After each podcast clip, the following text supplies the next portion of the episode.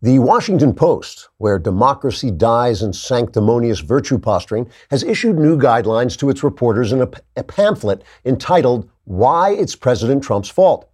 WAPO editor Wendy Nudnik said he distributed the pamphlet because several Post reporters were laboring under the misapprehension that some negative things that happened in the country could not be blamed on President Trump. Nudnik said he wanted to correct that impression so the paper could once again become the go to source for uninformed leftists with underlying mental health issues. Here's a brief excerpt from the pamphlet. Quote, when a lunatic who supports the president mails bombs to the president's opponents, that is the president's fault because the lunatic supports the president. When a lunatic who hates the president murders people, that is the president's fault because the president is an evil Adolf Hitler like monster who uses harsh political rhetoric that creates a climate of violence. When a lunatic shoots journalists because of a long standing personal grudge going back to 2011, that is President Trump's fault because President Trump is mean to journalists who are wonderful and very important people charged by the Constitution with informing the public when President Trump is literally acting like Hitler with his harsh rhetoric criticizing journalists when there's a devastating hurricane. That is President Trump's fault because he doesn't accept climate change, which Hitler wouldn't do also if he were here, instead of sending President Trump to do his evil work of harshly criticizing journalists. When I was 11 and my mother blamed me for breaking her favorite lamp, even after I told her it was the dog, that was President Trump's fault because I'm sure he called my mother and ratted me out because that's what Hitler would do. Unquote.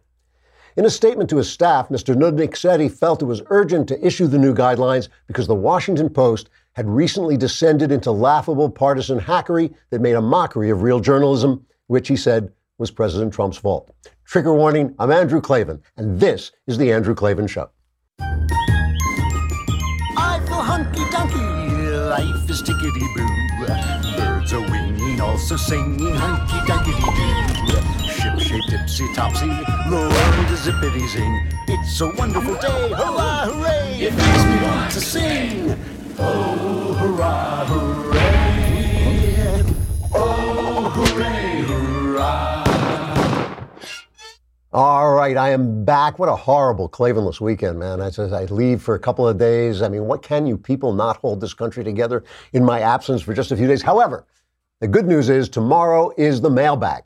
And so all your problems, political, religious, personal, they will all be solved if you subscribe for a lousy 10 bucks a month or a lousy 100 bucks for the entire year and then go on the Daily Wire website, dailywire.com, hit the podcast button, hit the Andrew Klavan podcast, hit the mailbag symbol, ask your question. Any question you want, all answers guaranteed 100% correct and will change your lives maybe for the better. I don't know. Gosh, it's like it's, I'll do my best. So what, can, what can I say? Uh, but but anyway, we will get through this uh, this the the aftermath of this horrible Klavanless weekend. But first, let's talk about your underwear. By golly, that's what I know. I know you're all thinking about it. So let's talk about it. Pair of Thieves, terrific. You know what? I flew to New York. I wore my pair of thieves underwear in the plane because you're sitting for so long. I wanted to be super comfortable. These things are so comfortable. I'm now supposed to tell you about the proprietary moisture wicking fabric that keeps you cool and fresh. Like you care what they're made. Like, you know, like, yes, well, good. Next time I make my underwear. Well, you know, you don't have to make your underwear. Just get your pair of thieves underwear. One of the guys who started the pair of thieves says all his wife ever wants to see is him in his pair of super fit briefs, and his wife is Jessica Alba. So if you want Jessica Alba chasing you down the street, trying to look at your underwear, Pair of Thieves is where you want to go. For a limited time, this month only, our listeners get 20% off their first order at pairofthieves.com slash Klavan. Get 20% off when you go to pairofthieves.com slash Klavan. This month only, pairofthieves.com slash Klavan. You will be so comfortable. You will say to yourself, how do you spell Klavan? It's K-L-A-V-A-N. There's no E's in Klavan. I just make it look easy. That's it. You know, one of the questions I used to get, we, I, I, just told Rob, our producer, just told me today that we have a policy of not naming the evildoers who do terrible things to people, so we don't give them publicity. I didn't know that, but I had already stopped doing it. And one of the reasons I stopped doing it, you know, as a crime writer, when I go around, you know, to crime writing conferences or just to any kind of thing where there were fans, one of the questions they would ask me more often than than any other was why are villains more interesting than heroes? And you know, if you think about it, you see things like I don't know, um, you know, Nightmare on Elm Street, and everybody puts a picture of what was his name, Freddy something or other, you know, with the thing, you know, Frankenstein. You think about the monster. The villains of things become icons, and the, sometimes the heroes don't. And they would say, well, why are heroes more interest why are villains more interesting than heroes and i would always say it's because we lie about heroes but we tell the truth about villains we tell the truth about all the villain's faults all his human longings all the things that became twisted in him they become representative of things that are in us that are twisted in us so we recognize ourselves in the villain but if we told the truths about heroes which is what i've been trying to do for my whole career they become far more interesting. I've written books like True Crime where the villain doesn't even exist. You don't even know who the villain is. You just know about the hero because the hero is so interesting because I tell you all his flaws. And that actually became over time, that became kind of standard uh, in TV when you had stories like Sopranos and Breaking Bad where the hero would act and the villain would be the same guy. But that's not what I was talking about. What I was talking about uh, was good guys, people who were good guys, but they were flawed. Maybe they cheated on their wives. Maybe they drank too much. Maybe they lied. They did all the things that people do but they were still good guys because they took that path.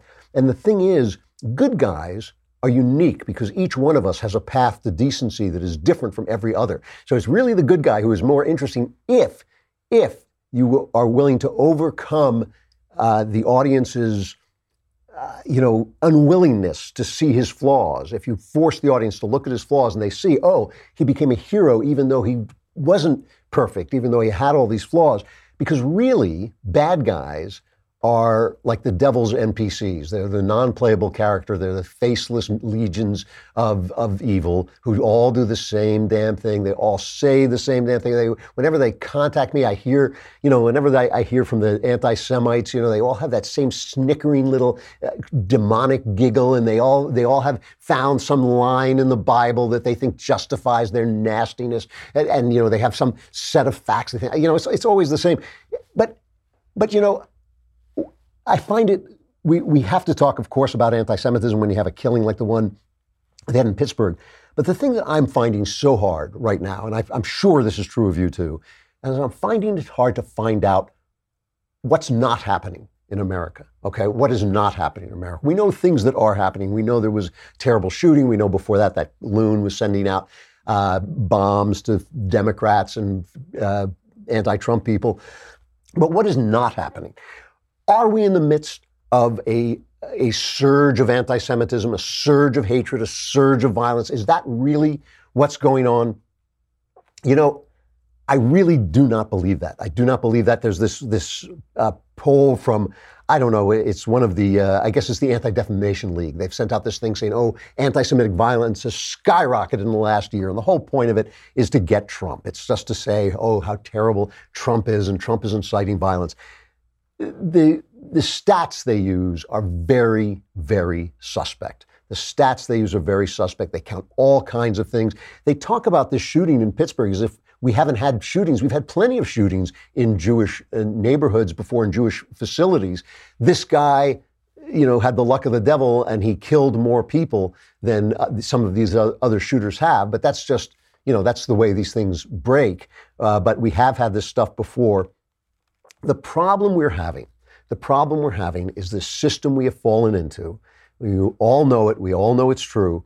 The system we have fallen into of trying to pin our, trying to pin evil actions on whatever it is we don't like in life. It's video games. I don't like video games. I don't like the Second Amendment, so it must be the Second Amendment. I don't like President Trump, so it's all President Trump. And yes, do I believe the left does this more? Yes, because I believe the left controls more of the narrative than we do. The left controls more the networks, entertainment, ac- academia. So, yes, they do it more, but we do it too. And we start answering, well, you didn't blame Obama when the five cops were killed in Dallas and all this stuff. And look, we, we degrade ourselves. I mean, for a while, for a while, and I talked about this while it was happening, that guy, Anthony Jeselnik, remember he made that, he had that show called Thoughts and Prayers, and he made a joke about how thoughts and prayers don't mean anything and suddenly it was wrong to send thoughts and prayers. I mean, how low does your national conversation have to sink before you can't send thoughts and prayers to strangers who are heartbroken? There's nothing else you can do for them, so you do that. So, look, I don't want to play down the evil of anti Semitism. I don't want to say that we're not angry at one another. We are angry at one another. There's a lot of anger in the streets when you have politicians being chased out of restaurants and you have, you know, people going on TV and saying, you know, uh, that we should we should do more of this. We should get in people's faces. When you have the TV station telling you that because a woman accused a man of sexual malfeasance. If you don't believe her, you're not believing all women. That kind of madness, that insane level of debate where if you don't agree with something, suddenly, you know, I hear people saying, oh, if you, if you hate George Soros, you're anti Semitic. Like George Soros, who has uh, done everything he can to destroy the state of Israel, to destroy America. You know, but he happens to ha- to be racially Jewish. It's not like he's going to shul. The guy, you know, has nothing to do with being actually Jewish. He just is racially Jewish. So if you don't like George Soros, now suddenly you're contributing to anti-Semitic violence. And the left politicizes everything. They do, they do, they do. They politicize everything. But let's just stop for a minute and talk about what's not happening. Remember, we had that. They had that poll. Some uh, organization called More in Common had that uh, study called Hidden Tribes where they came out and said the, the thing that headlined the news about it on the in the right wing press was that people hated political correctness. Everybody was talking about people hated politi- political correctness. But buried in there too was this fact that 25% of Americans are traditional conservatives. 25%, that's a quarter, one in four Americans are traditional conservatives. 8% are progressives. Everybody else doesn't want to belong to any group, is willing to compromise, is happy to talk. They called them the exhausted majority. That makes, so just doing it, that's 33, 67%. That's what I always say. I always say 70% of America could come to terms about 70% of the issues, right? So we're not living in a in a hate-filled world. We're not living in a place where everybody is, you know, screaming at each other and hates each other. That's not what's happening. Let's talk in a minute about what is. I think we have two real problems that we're really facing that we need to talk about that actually are happening. First, let's talk about a problem we don't have, which is having to go to the post office. Post office is great. They have so much to offer. But just like everything else in life, nobody has time to do anything. It's got to be there in your computer. You need it where you can get it fast. Stamps.com crams the post office. It's ugly, there's a little bloodshed, but they cram the post office into your computer so you can access all the amazing services of the post office right from your desk 24 7 when it's convenient for you. You can buy and print official U.S. postage for any letter, any package using your own computer and printer. The mail carrier just comes and picks it up. It is very cool. I, I, like using it just because I like to see the envelope go into the printer and come out with a stamp on it. You just click print mail, you are done. It, it really is uh, so much easier. And right now, you can use the term Klavan. You may not have heard this term before. It's Klavan for this special offer. It includes up to $55 free postage, a digital scale, and a four week trial. Don't wait. Go to stamps.com. Click on the radio microphone at the top of the homepage and type in Klavan. That's stamps.com and enter Klavan.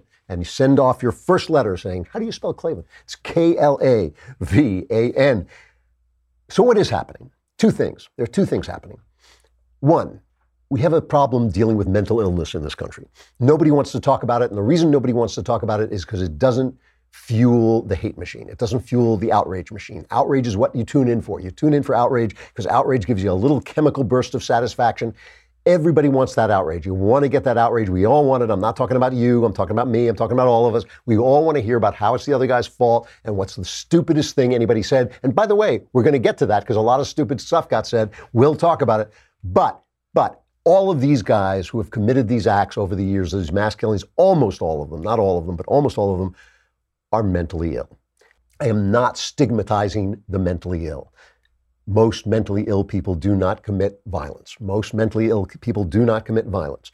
But, but because of this reluctance to stigmatize the mentally ill, we have neglected the fact that our system for taking care, forcibly taking care of those who need care has collapsed. We no longer have asylums that we can commit people to. We can commit them there are a few of them, but you can't get in. It's hard. It's hard to get in anywhere. It's hard to get people to stay in there. Once they're in, it's hard to make sure they get treatment. To force them to get treatment, sometimes they get committed and they don't get the treatment they need. We now have treatment that would work, that would help people. We got to get them. You know, they think that this is the left does this more than the right. They think. You know, I contacted an expert about this over the weekend.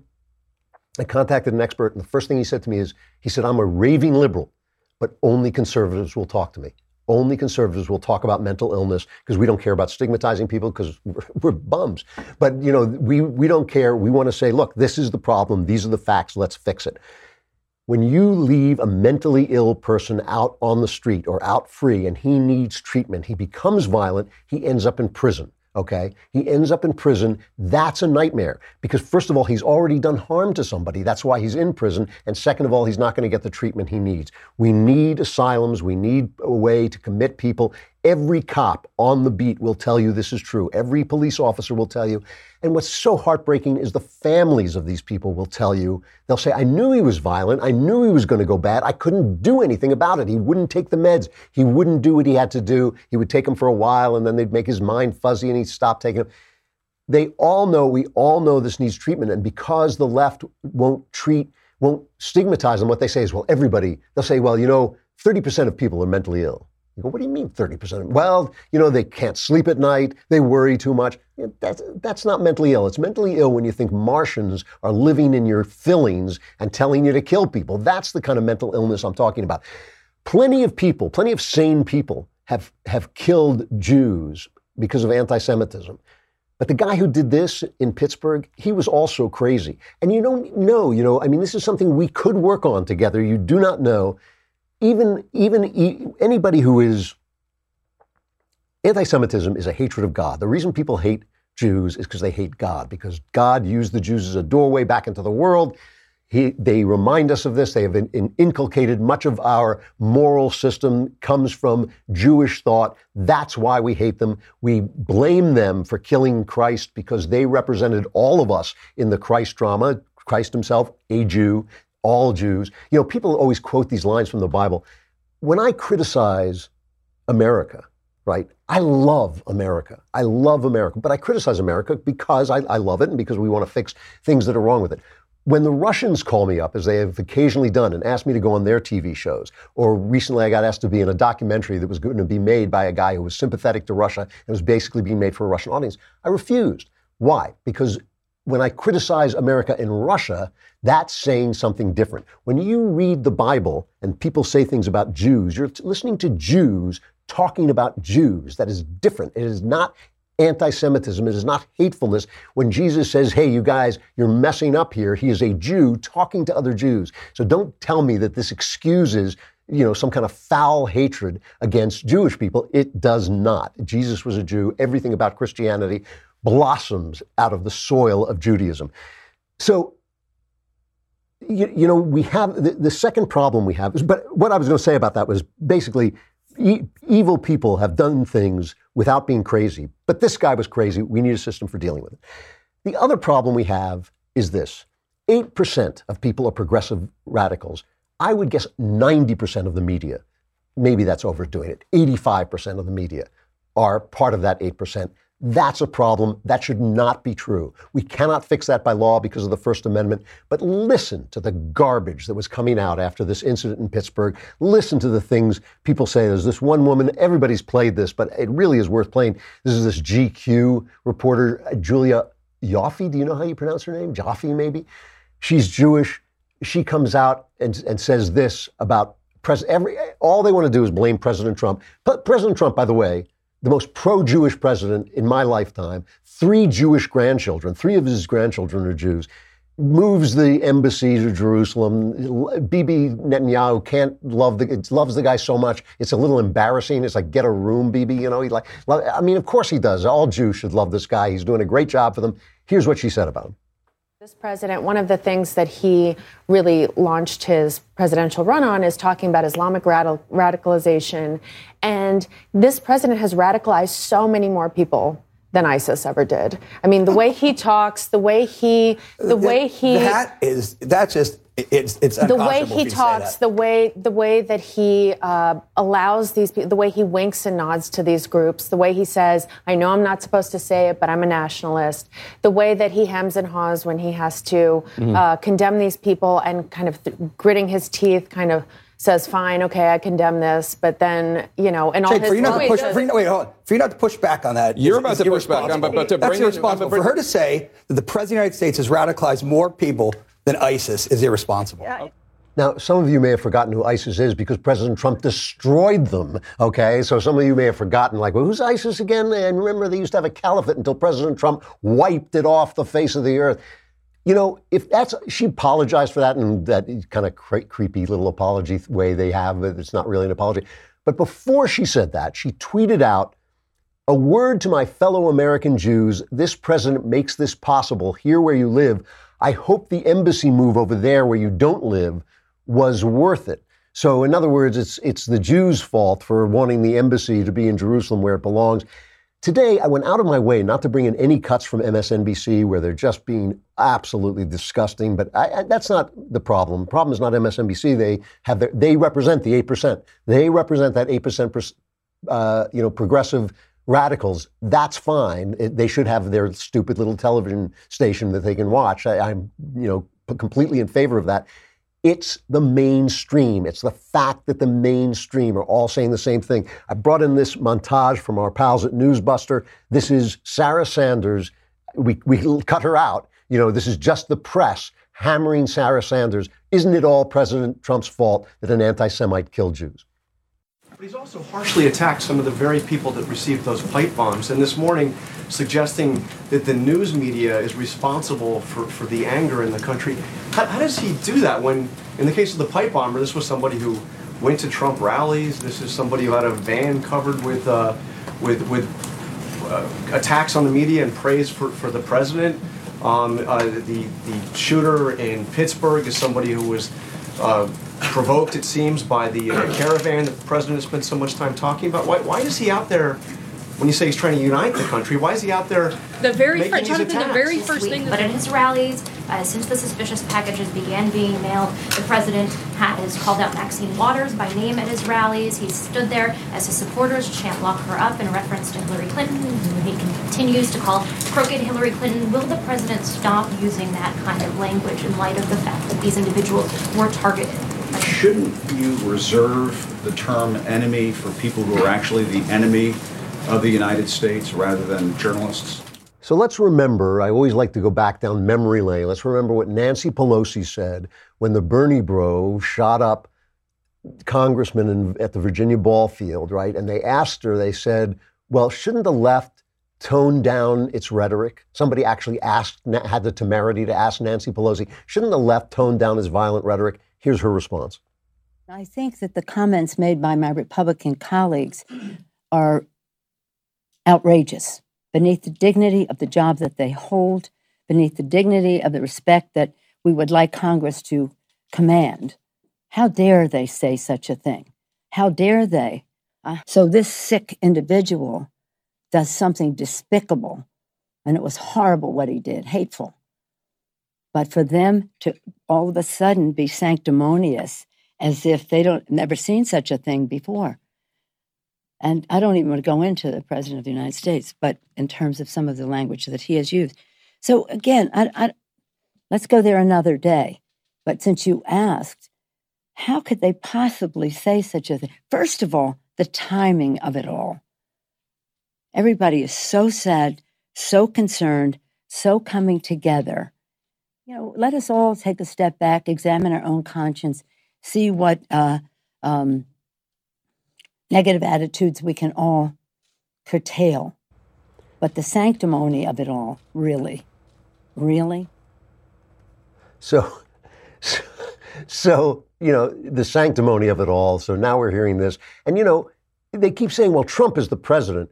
Trump is the president, but the media is the media. The media is a great cloud of information, a great cloud of narrative that surrounds him. Trump is the only voice loud enough to cut through it. When he blames them, he's correct. When he says they are acting badly, he is correct. I don't particularly like the enemy of the people line either. I know he's too stubborn to ever let it go, but still, still, we have two problems in this country. Two, we have lots of problems in this country, of course, because we're filled with the country's filled with people. If we could just get rid of them, we wouldn't have any problems. But as long as it's filled with people, we're going to have a lot of problems. But the two big things that are going on is we have failed the mentally ill. We're leaving them out there to commit these violent acts, these mass acts of violence.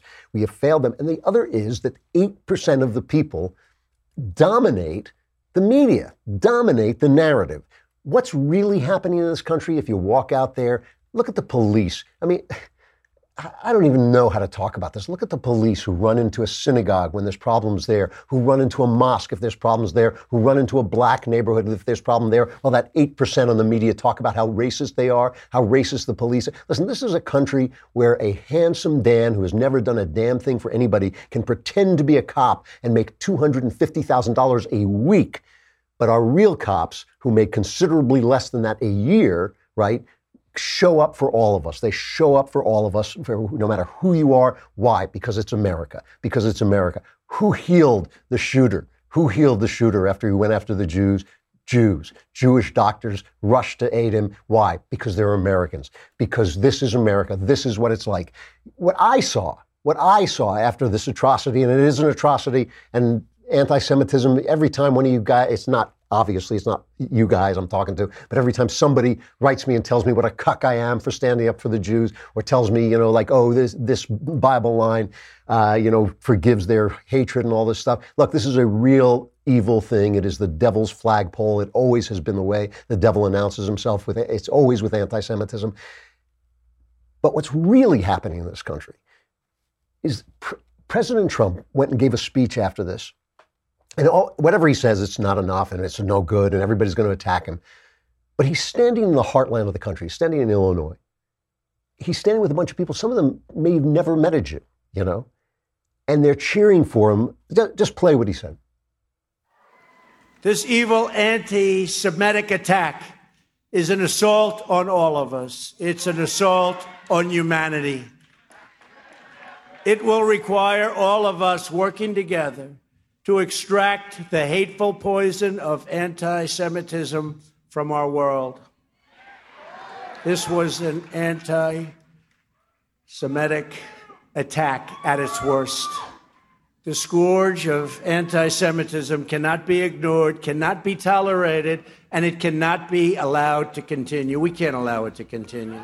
When I see, you know, he, he went on to say, we're, they're trying to eradicate the Jews, we're going to eradicate you. And the crowd went wild. When I see this country, this Christian country, this mainstream Christian country, and out in the middle of the country, they are cheering this president they love with his three Jewish grandchildren, and he's saying words like that. And I have lived in other countries and I've been around a lot of places in the world.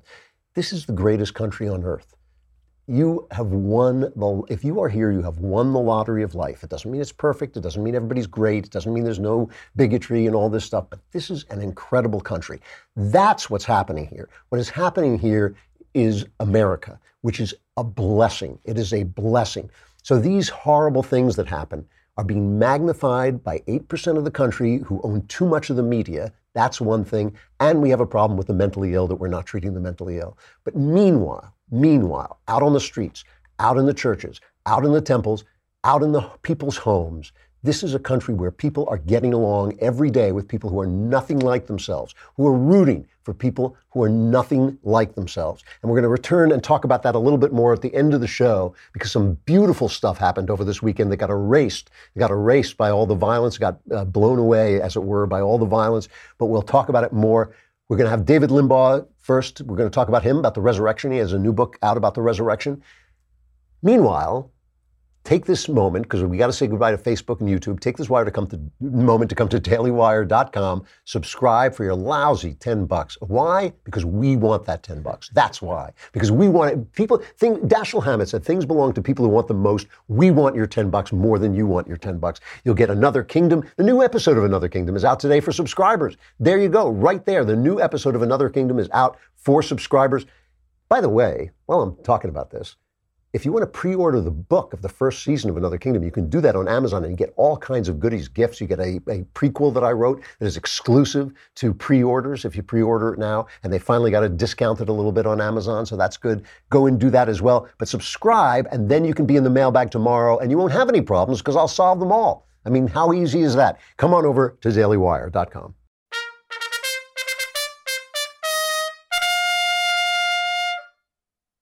All right, David Limbaugh needs no introduction. He is a political commentator, nationally syndicated columnist with Creators Syndicate, a lawyer, and multiple time best selling author. His latest book, Jesus is Risen, provides a riveting account of the birth of Christianity. Here is David Limbaugh. David Limbaugh, thanks so much for coming on. Thanks for having me. So Jesus is risen, Paul and the early church. Let, us start with this. What, what's the thesis of the book? Why should we be studying things that happened after Jesus has already left uh, the building? Uh, well, this is uh, the fourth in my of my Christian themed books, and just so I set the table here, the last one was about the Gospels, and this one is about the Book of Acts and seven, I mean six of Paul's thirteen epistles. So I just go along the uh, biblical text and either summarize it or paraphrase it, and sometimes uh, quote it verbatim, and then interlace commentary from some of the great Christian thinkers, and then some of my own from one of the lesser Christian thinkers. and uh, so, the, the, the, well, obviously, if Jesus is who he says he is, the Son of God, then it is relevant for all times. And if he uh, is correct that the way to the Father is through him and only through him, then people ought to take heed and listen. Uh, so, as C.S. Lewis says, he's either the Lord, liar, or a lunatic. We don't have any other option available to us. So, uh, when you when you come to the question of who Jesus is, uh, it, it has eternal consequences. At least Christian doctrine teaches that. The Bible teaches that. So we ought to at least address it with, with sobriety. Well, no question about that. But why this particular? What what do we get out of this particular part of the Bible? Uh, uh obviously, when Jesus is speaking to us, when he's acting, uh, we can see that this is a, a, direct delivery system. That we're hearing the word. Yeah. What are we hearing from these guys after he's gone? Yeah. Uh, well, he he sent the uh, Holy Spirit to them. He told he told the apostles, "Go to Jerusalem. I'm going to ascend now. I'm going to leave you now. Someone greater than than uh, me is going to be here." Meaning, uh, this the Holy Spirit. The Holy Spirit would come. Wait for instructions from Him. Go to Jerusalem. So they waited, and He came at Pentecost, uh, and all the the ensuing happened. The the relevance of the Book of Acts is the history of the early church and how the apostles were on fire to spread the gospel through the power of the Holy Spirit. Peter and Paul are featured pr- uh, prominently in this book. And then after Paul plants these churches throughout the Roman Empire, he uh, gets reports back about how they're doing and whether they're following the true gospel that he delivered to them. Finds out disturbing reports in some cases that they are not. So he writes them letters plaintively begging them to come back to the true gospel. And you see the personal uh, grieving that he's going through, almost like he birthed children and he sees them going astray and he wants them to come back. And he writes these local, very personal letters to them and giving them Christian instruction how to reunite in harmony. Don't follow the false teachers, don't follow the pagan influences, and follow the true gospel as I delivered it to you. And then uh, he also delivers Christian doctrine and someone asked me, well, what, what would Paul say to the churches today? I said, well, he's, he would say exactly what he said then. That's why these letters, though they were written to individual churches and sometimes individuals, are of universal and timeless application. They are exactly what the churches uh, look to today for guidance and how they ought to be operating. Do you, you know, one of the things I'm always impressed about when I'm reading about this portion of the Christian story is the incredible danger all of them were in. I mean, they were in really hostile territory, and and I think almost all of the disciples were killed. I believe. I mean, everybody was yeah. was martyred. They were talking to people. Would the people they were talking to have known if they were complete lunatics? Would they have known? You know, they, they were saying that Jesus had risen from the dead. It wasn't a mile outside of Jerusalem, was it, that this had happened? And they were talking to those people.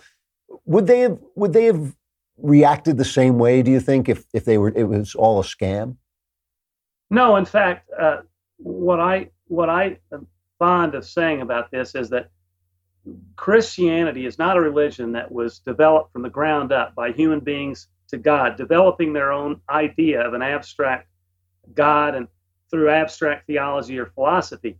It is grounded in history. After the after Christ was with the apostles during his earthly minister, ministry, and he was crucified and died. They still were du- dubious that it was all true. Peter denied him three times. It was only when he appeared in his bodily resurrection over a period of 40 days to them and to as many as 500 people at one time, as Paul reports in 1 Corinthians, that they became believers, that they were transformed from cowardly skeptics to bold proclaimants of the gospel. and they had actually witnessed him in the flesh, in his bodily resurrection. It, they would not. You could say, well, some other religions, a lot of other religions and beliefs have martyrs. What's the difference? The difference is they may, they honestly do sincerely believe that what uh, they are dying for is true, but they don't have anything based on history. These apostles, would they, is even conceivable that they would have died Hmm. a martyr's death for something they knew to be a lie? They're saying it happened. They saw it happen. So why would they go off? What possible uh, benefit could it bring them uh, for doing it? And so I rem- I'm, I'm interested in Paul when he's uh, uh, being tried for uh, heresy and uh, defiling the temple by the Jewish authorities. He turned to, to one of the kings and said, "You know this is true. It didn't happen in a corner." and that's go, bears directly on your question. Everybody knew it had. Well, not everybody, but it, the word was out that it had happened. That's why they were so worried about it. It was a threat to their existing religion and their authority. There, there are people now who say that this religion, uh, it's backward, it's over, it's irrelevant to the uh, scientific world. Uh, guys like Steven Pinker who are saying if we fall back, that everything we have comes from the Enlightenment. And if we fall back into religion, we fall back into medieval darkness. What's your response to that? I, I my response is that that's uh, history revisionism. I believe that the uh, that Christianity gave rise to modern science. All the major early uh, great scientists were Christian, uh, and there's nothing incompatible uh, between w- between Christianity and science. Christianity is based on an overwhelming body of evidence uh, that is sifted through our reason. We believe what we believe in a rational way. Obviously, faith is something different from reason, but faith is compatible with reason. It re- involves a, a, a, an act of the will to put your trust in Christ. The Enlightenment, of course, had some beneficial influences. And I, I guess if you look back at the founding of the United States, uh, there's this ongoing debate about whether it was uh, primarily a product of the Enlightenment or of Judeo Christian tradition. I think it was primarily the Judeo Christian tradition. The overwhelming number, uh, the overwhelming majority of our founders were Christians, strong practicing Christians. Uh, of course, the Enlightenment had some influence. Benjamin Franklin, Thomas Jefferson, and some others uh, were skeptics or deists or or whatever you want to, uh, however you want to denominate them. Uh, but the, the the large majority of those framers were Christians, and I think that uh, there's nothing, as I say, there's nothing incompatible between that and science. And I disagree with Pinker. See these, and I think, by the way, Pinker's an interesting guy. I've read quite a bit of what he's written, especially on writing. He's a great. Have you ever read his books on writing? No, no, he's a I mean, wonderful writer. Yeah, yeah. Yeah, but sometimes he's so far out there in some of his social stuff. But it, you, you, the Christian, Judeo-Christian tradition teaches that God, that that man is made in God's image. That's what gives rise to our inalienable rights. If we weren't, if we evolved from some rock or some primordial soup, what possible basis is there to claim we have uh, inalienable rights? And those rights are what gives it, are, are at the root of the civility that we ultimately have to uh, give toward each other and, and, and of our laws, which are designed to protect us and our liberties. You know, there's a book called uh, by Marcello Pera, uh, an Italian philosopher and politician, called Why We Should Call Ourselves Christians, in which he sort of laments the lackluster response to Islamic terrorism and feels that Europe is basically descending, uh, is basically disappearing. And yet the book is called Why We Should Call Ourselves Christians because he himself is an atheist uh, and he believes that we should cling to the Judeo Christian principles, but he can't believe. Uh, what, what's your response to that? I, I find that interesting because a lot of um, reasonable, non hostile atheists, as opposed to the new atheists, Christopher Hitchens, and those who are Right. affirmatively hostile to the religion, uh, believe that cr- they acknowledge that Christianity and Ju- Judaism were positive influences on society. And even though they don't believe, they think we should gravitate toward those because they're healthy for society. I find it an amazing disconnect. Uh, I'm not saying it's irrational, but where do they think those ideas came from? Uh, now, you know, Pinker and Hitchens and and uh, probably Harris and these guys, they think that that these great ideas, these profound ideas, developed organically over the years, and that man uh, developed his own morality by the bootstraps and through through centuries of of, of enlightenment. I just radically disagree with that. These ideas that we have that are worth uh, saving can be traced directly back to the Judeo Christian tradition. But can you get rid of, uh, can you hold on to the ideas without having the faith? I guess that's what I'm asking because Pera seems to feel I, that you can. I don't think so. I Hmm. don't think so. I think you, when you take the roots out of it, what do you have to anchor it? What what what uh, justification is there? What compelling argument is there to keep these principles? First place, the, the entire secular left would disagree with you that these are beneficial ideas anyway. So what do you have to ground them in? Yeah. Yeah. Uh, you know, one one of the things that I disagreed with you about that I'm really I'm really happy to have you here to explain it to me Yeah. more more fully in your book. Uh, I think it was uh, in Jesus on Trial. You basically uh, held that to get rid of a literal reading of the creation and fall story uh, in Genesis is to lose your Christian faith. And I, I believe that every word of the Bible is true, but I don't believe that every word is true in the same way. And I, I don't read th- that Genesis story necessarily literally. Why is that a threat to my ultimate Christian faith, which is in the resurrection and the salvation of Christ? I, I don't remember saying that or, or saying that in that way. Um, I don't have any problem. Let me put it this way I respect both the new earth, the young earth, and the old earth positions on this. I think that uh, science, the, the, the overwhelming body of science is that it's an old earth. And then you can read scripture and say it requires us, if we read it literally, to say that there's a young earth. But then other people who I respect just as much say, no, there are gaps. And there are other uh, interpretations that say it can be compatible with an old earth. I, I'm more inclined to believe it's an old earth, but I don't think it's irrational to say it could be a young earth because things aren't always as they appear and, and different ways of testing, whatever. But whatever it is, I don't want people to think that we're hostile to science. I wouldn't sit, sit there and say something that I know to be true scientifically can't be true because it's incompatible with my belief, my Christian belief Hmm. system. No, I don't, I don't think we're I don't think we're at odds on that. I don't. I think obviously, even though I believe the Bible is inerrant, I, I don't think it's. Um, I don't believe in a dogmatic reading of it. Okay, okay. Um, let, I mean, but I don't want to. I don't want to sidestep this. If you Yeah. please explore that further. If you if you if I'm misunderstanding or if I stated something, but I don't think what what you described is is what I had. No, I I did. Well, let me think of what I what what I did say. I, I this is the only thing I can think of. I think that evolution, the idea of macroevolution, is incompatible with the Christian with the Judeo-Christian worldview. I don't know what Jews believe on this. Need to talk to Shapiro about this. Yeah. But but but I think it, here's why. Here's what I really believe, and this may be what you like.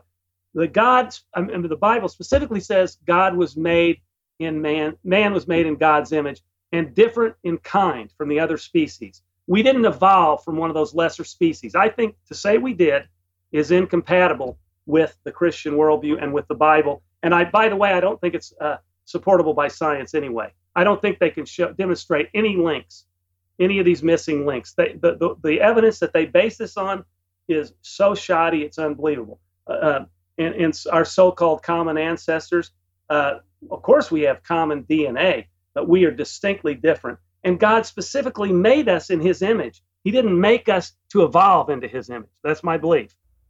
You know, I, I want to. We're running out of time, and I want to just get you uh, get a couple of things on the immediate political situation. You've been a supporter of Donald Trump. Do you recognize, eh, you know, with them, you know, him sending obscene tweets at Stormy Daniels and her sending obscene tweets back? Do you recognize any danger uh, to Christians in supporting a guy who hasn't lived a particularly Christian life?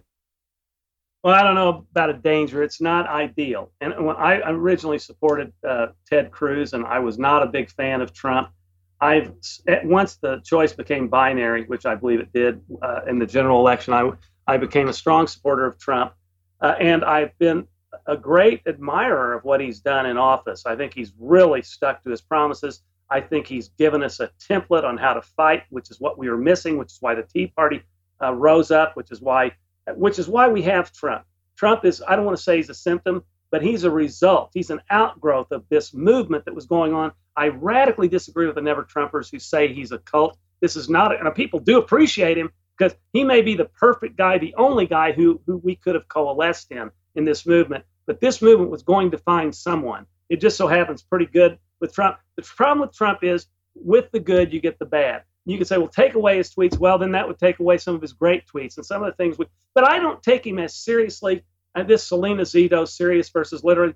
I when, when like I used to be outraged when he would accuse Ted Cruz's dad of shooting. Now I look at that and just laugh my head off. It's so absurd. I don't take Trump seriously on that level. I will say this though, it's hard to argue with people criticizing him when he does what he did today, or not today, whenever it was about uh, the the Stormy Daniels thing. He doesn't need to get so caustic. Yes, he's a little egomaniacal. I wish he wouldn't do that. But but on balance, it's Trump. He's harmless on these things. I really think he's harmless. And, and I've talked a lot about this with my Christian friends. Is it compatible with the Christian worldview to support Trump? I think it's com- compulsory that we support him, given the, these these uh, meta issues that we face. We face the ex- existential threats to this country. The left wants to fundamentally change in fact, the people that say we share common goals with the left are just so delusional. I can't. No, we don't. We don't just share the same goals. We get to them a different way. They want to radically d- destroy the foundational principle of this nation. We have to fight. It's a war. I don't mean it's a physical war. I mean, I'm not Kurt Schlichter after all. Militant no. normals. Plug for Kurt. No, but, uh, I would never sink to calling you uh, Kurt Schlichter. That would just be cruel. I, no, I, he's a great American. I'm just kidding. He's a good buddy. But you know what I mean. I, I just, I. But it is going to be tough. We don't have to fight as dirty as they do, but we have to fight as intensely. And and Christians, I am not. I do not feel the slightest bit uh, guilty for supporting Trump. I don't. I can't defend some of the things he does, but on a policy level, I'm very happy with what he's doing. I really am. Yeah. No, I, now we we got some things to change. We, we got to get we got to get entitlements under control. We got to get spending under control. But how do you do everything at once? These liberals are just creating chaos all over. But on, on entitlements, we got to convince Trump first. He's with us on most of the issues. Somebody's got to get his ear on entitlements. Yeah, no, I agree with you completely. David Limbaugh, the book is Jesus is Risen, Paul and the Early Church. Thanks very much for coming on. It's great talking to you. You too. Thank you. Thanks a lot. Really interesting writer on Christian issues, David. Um, you know, I made a mistake that I've neglected to play the Lefties Dictionary today. K is out; you can find it, but we'll play it. We'll play it here tomorrow, but you can also find it on YouTube. I just want to talk about one thing. You know, instead of doing sexual follies, I, I have to talk about this walkaway movement that went. The walkaway march happened over the weekend. Brandon Straka's march. And Candace Owens was also there with what she is calling hilariously Blexit, which is the black exit from the Democrat Party. And it was really moving. I mean, thousands of people showed up for the march, but also the to see the black uh, political, young black political leaders uh, who showed up for meeting, personal meeting with President Trump, and were so thrilled to see him and were so pro-American. Uh, one of these guys was asked, he was wearing a MAGA hat, and he was asked, when was America great? When was America great? And here is part of his response. She asked me the question, you know, on my hat, when was America great? I answered it like this America has been great from the very start because this nation was founded on the principles of freeing us from tyranny. Okay, there was slaves and so forth, but there were a lot of people of all colors, let's say white, in this nation that did not feel like that was correct and this nation from that time has been moving out of tyranny, from bondage in one way or another, whether it be from Britain or whether it be from slavery as a whole. In case she doesn't know, there was a civil war. And in part, I say in part, a whole lot of white people, if you look at history, died because they wanted this nation and people like myself to be free. I believe that. Wait a minute, let me get myself together. Get together, you're fine. Because when you talk about this country, I do love the country. Yeah, he loves it, you know, and I, I got to say, you know, like we so want, we so want people to come back to not just walk away from the radical left, walk away from the Democrat Party, walk away from identity politics. Identity politics is, I've said it a million times, say it again, identity politics is racism with a smiley face the melting pot was the right idea. The melting pot that we are all Americans is the right idea. You cannot have it both ways. You cannot have it both ways. I, I really pray that people like Brandon and Candace will m- turn this movement into something big. It's not about President Trump. President Trump will come and go. It is about this country. It is about all of us understanding that we are here under the creed of equality, under the creed of freedom, of individual liberty, of individual rights, of the individual pursuit of happiness, that we are here as a community, as a community of individuals doing these things together. It does not matter.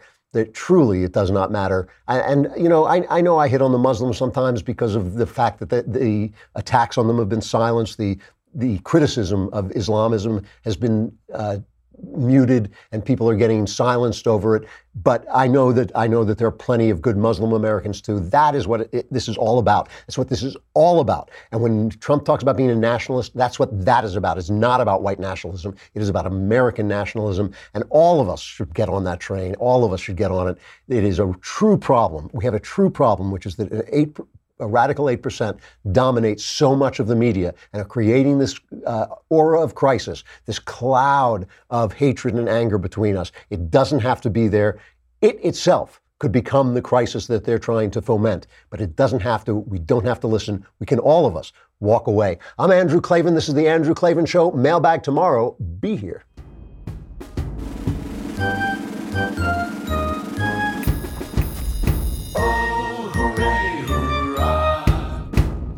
Andrew Klavan Show is produced by Robert Sterling. Executive producer, Jeremy Boring. Senior producer, Jonathan Hay. Our supervising producer is Mathis Glover. Technical producer, Austin Stevens. Edited by Alex Zingaro. Audio is mixed by Mike Coromina. Hair and makeup is by Jesua Alvera, and our animations are by Cynthia Angulo and Jacob Jackson. The Andrew Klavan Show is a Daily Wire forward publishing production, copyright Forward Publishing 2018.